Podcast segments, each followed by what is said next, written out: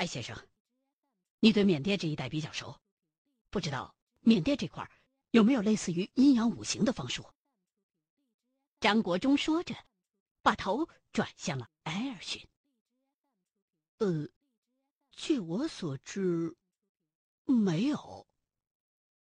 埃尔逊又比划着问了问旁边的肖大生，他也说，确实没有。那就怪了。这阵法都布到缅甸了，却还在想方设法防着中国的东西。我怀疑，这个阵法远不止咱们想象的这么简单。孙先生，我觉得咱们有必要查清楚事实的真相。张国忠斩钉截铁的说着：“等咱们回去之后，你能不能去日本探访一下？”看看，有没有人知道这种阵法是干什么用的？尤其是这些石头上写的是什么？师兄，咱们回去之后，也应该想办法查清，原田除了和云灵子接触以外，还有没有和其他人斗过法？如果有的话，目的是什么？没问题。对了，当时国民党政府曾经组建过一个特别的组织，名叫。中华太平祈福委员会，表面上是民间组织，可实际上却隶属于军统局，好像还是受戴笠的直接指挥。这个组织和一些道门中人联系很密切。当时我在调查我阿公的事的时候，查到了这条线索，但是由于这个组织的人并没有和我阿公正面的接触过，所以。我也就没有深入的调查，这回回去，我会顺着这条线索继续查。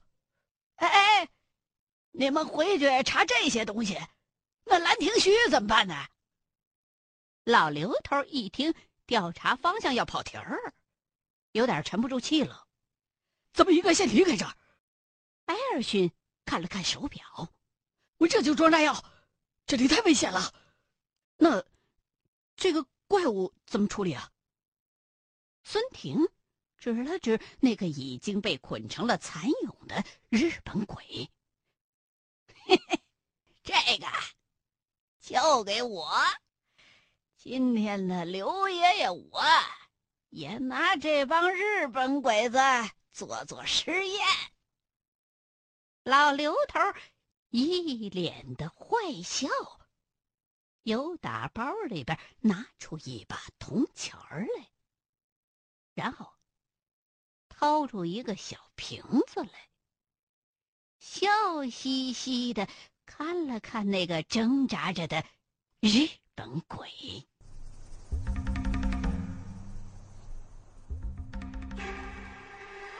茅山术判断冤孽的种类。及其道行深浅的常用方法有两种，分别是皮肉法和假丝法。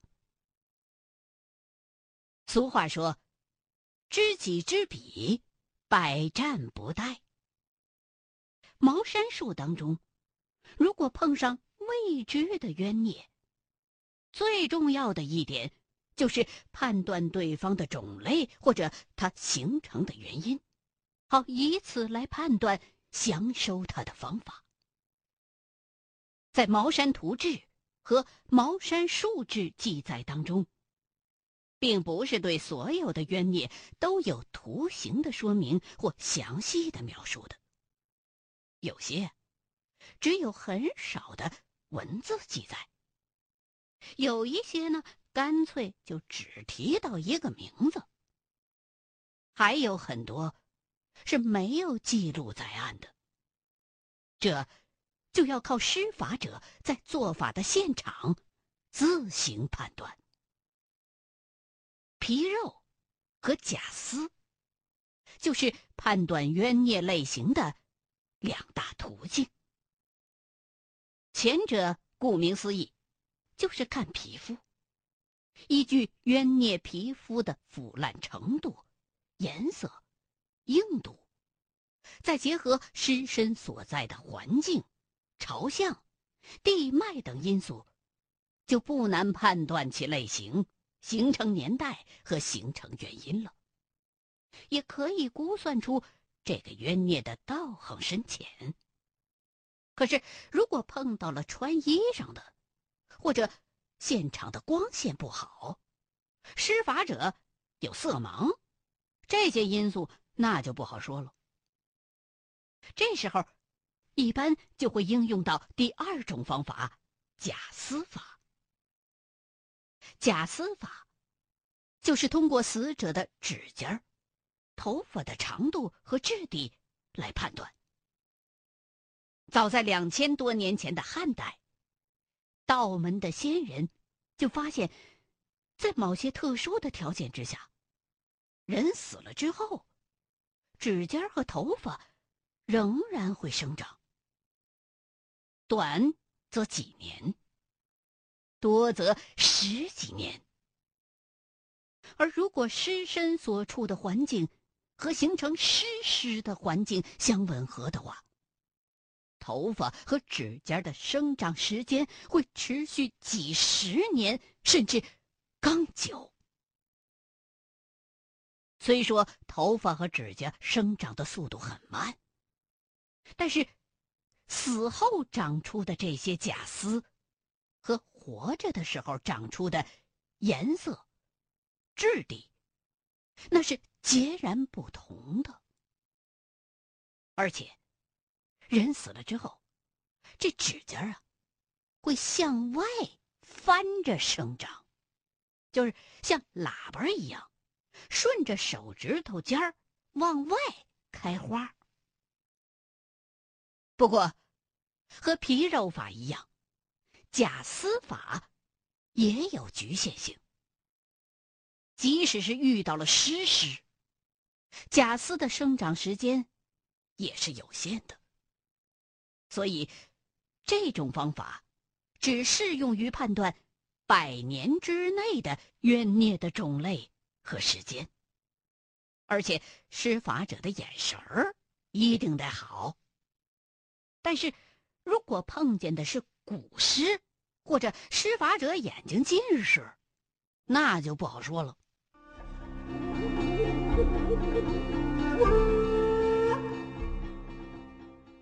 再说艾尔逊，一边装炸药，一边听着身子后边的鬼嚎，后背那鸡皮疙瘩一层接一层的起，好几回啊，连电子计时器都掉到地上了。国忠啊，你记着赵明川弄的那个球匠啊，就是把七爷祖上给整的人不人鬼不鬼的那种玩意儿。老刘头一边说，一边瞅着张国忠，有一搭没一搭的往地上摆了一枚铜钱儿，就跟下棋一样。可是，随着这枚铜钱一落地，那个日本鬼就又是一阵哀嚎。眼前这个玩意儿，比球将复杂点儿。可是基本的原理，差不多。师兄，你这话什么意思？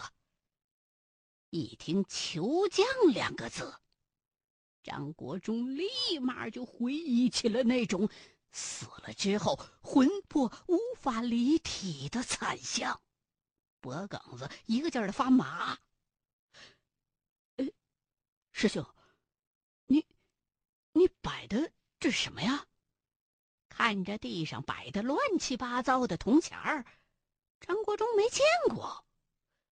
嘿嘿，你先甭管我摆的啥阵，我问你，你记不记得求将啊？记得呀。怎么了？茅山术的阵法对于求将应该有效啊。你摆的这什么阵法啊？求将，你还记得咋施的不？记得呀，施法者以命施将啊！啊！张国忠顿时明白了，如果施术的真的是原田系九郎本人，那么原田应该已经死了。我刚才布了七个阵，五个茅山的，两个素土的。素土的都管用，可茅山呢都没用。说着，老刘头抄起巨阙，噗的一剑，由打日本鬼的胸口就扎了进去。随之而来的就是一声撕心裂肺的哀嚎，就像杀猪一样。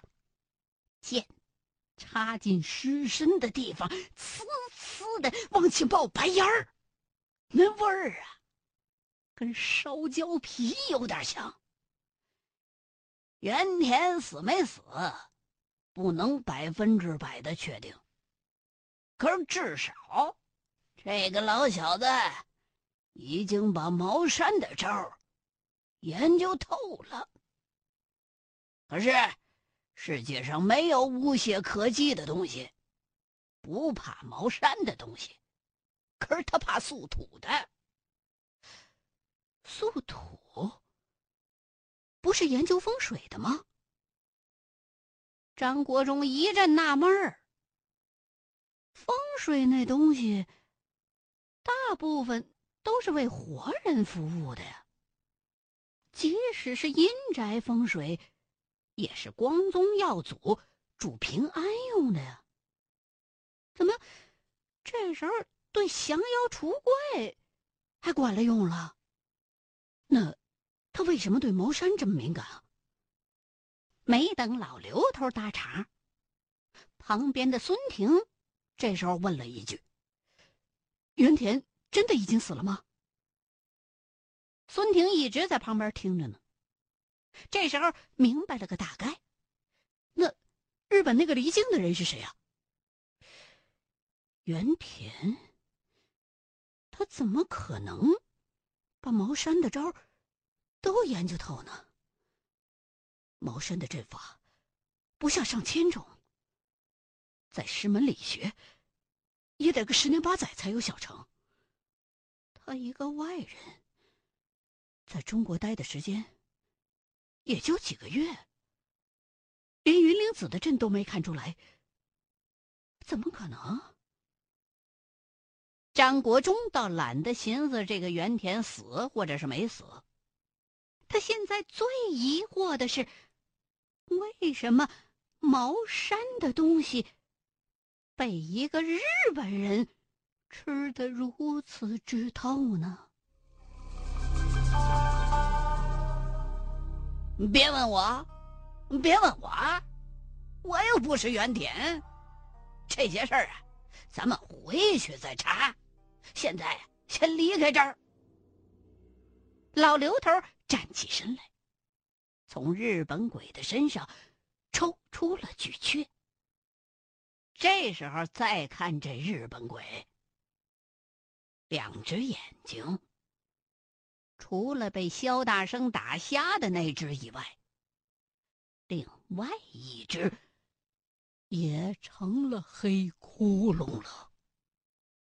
刚才他只是浑身散发着腥味儿，现在一股子恶臭啊，皮肤。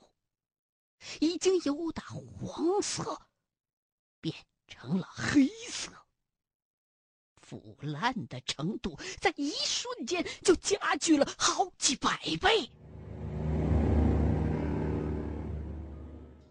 炸药装好了，二十分钟引爆，咱们快离开这吧。艾尔逊鬼鬼祟祟的溜到大包跟前。拎起满满一大包子黄金网，呲牙咧嘴的背在背上。不远处，电子引爆器正滴滴答答的响着，绿色的指示灯一个劲儿的闪，就像鬼火一般。快，快走！艾尔逊直奔石门。这包太沉了，刚背了几秒钟，两只肩膀头子就已经被背包带给勒麻了。他妈的宝藏，我还以为能拿点钻石珠宝呢。你放了多少炸药？孙婷一边收拾东西一边问：“十公斤左右吧，全放上了，够把这山压塌的。咱们快走。”说着，艾尔逊一把拉开石门：“快快，张先生，别收拾东西了，那不值钱，值钱的都在我这儿呢。快走！”